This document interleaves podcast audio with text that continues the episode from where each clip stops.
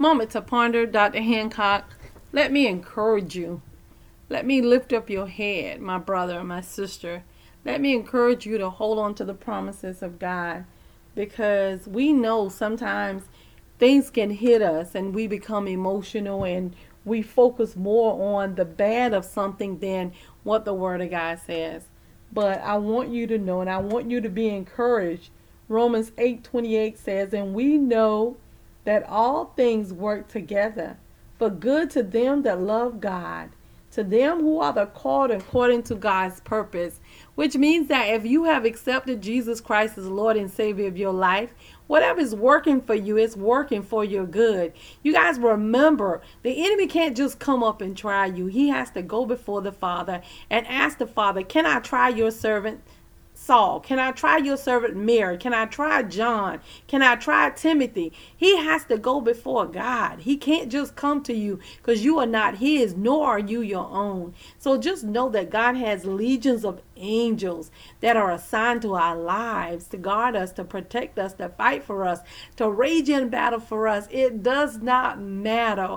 The, fi- the fight is fixed and we're on the winning side. I just want to encourage you today, regardless of the pandemic, regardless of if you feel like you're down on your luck, regardless if the kids are acting up, your husband acting up, the job acting up, the dog acting up, the cat acting up. You guys, it don't matter. In the end, you're going to win and it, it will work out for your good and for God's glory. I just want to encourage you today. Sometimes when we don't see things moving fast like we think they should, we think that God ain't working, but He is always working for us. He's and he's always at work in us. I promise you, don't look. You are not your emotions and you are not your situation. You got to hold on to the promises of God like your life depend on it cuz it does depend on it.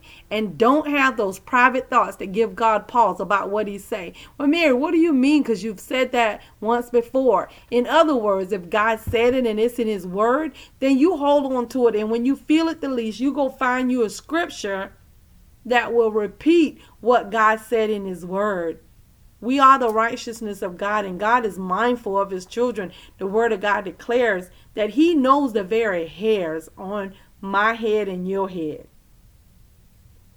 So if He's going to take time to know the very hairs on our head, you guys, therefore, the enemy cannot just suddenly come upon us.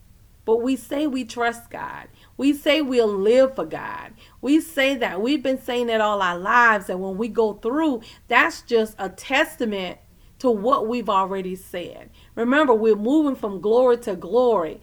And I promise you, all things will work out to the good of those that love the Lord. Those who are the called according to God's purpose. Aren't you called? I know I'm glad I am. And this is the confidence that we have in Him that when we ask anything according to His will, he hear us. And if we know that he hear us, we know that our petitions are granted. Real talk, Dr. Hancock. We need you to like, comment, subscribe, and share.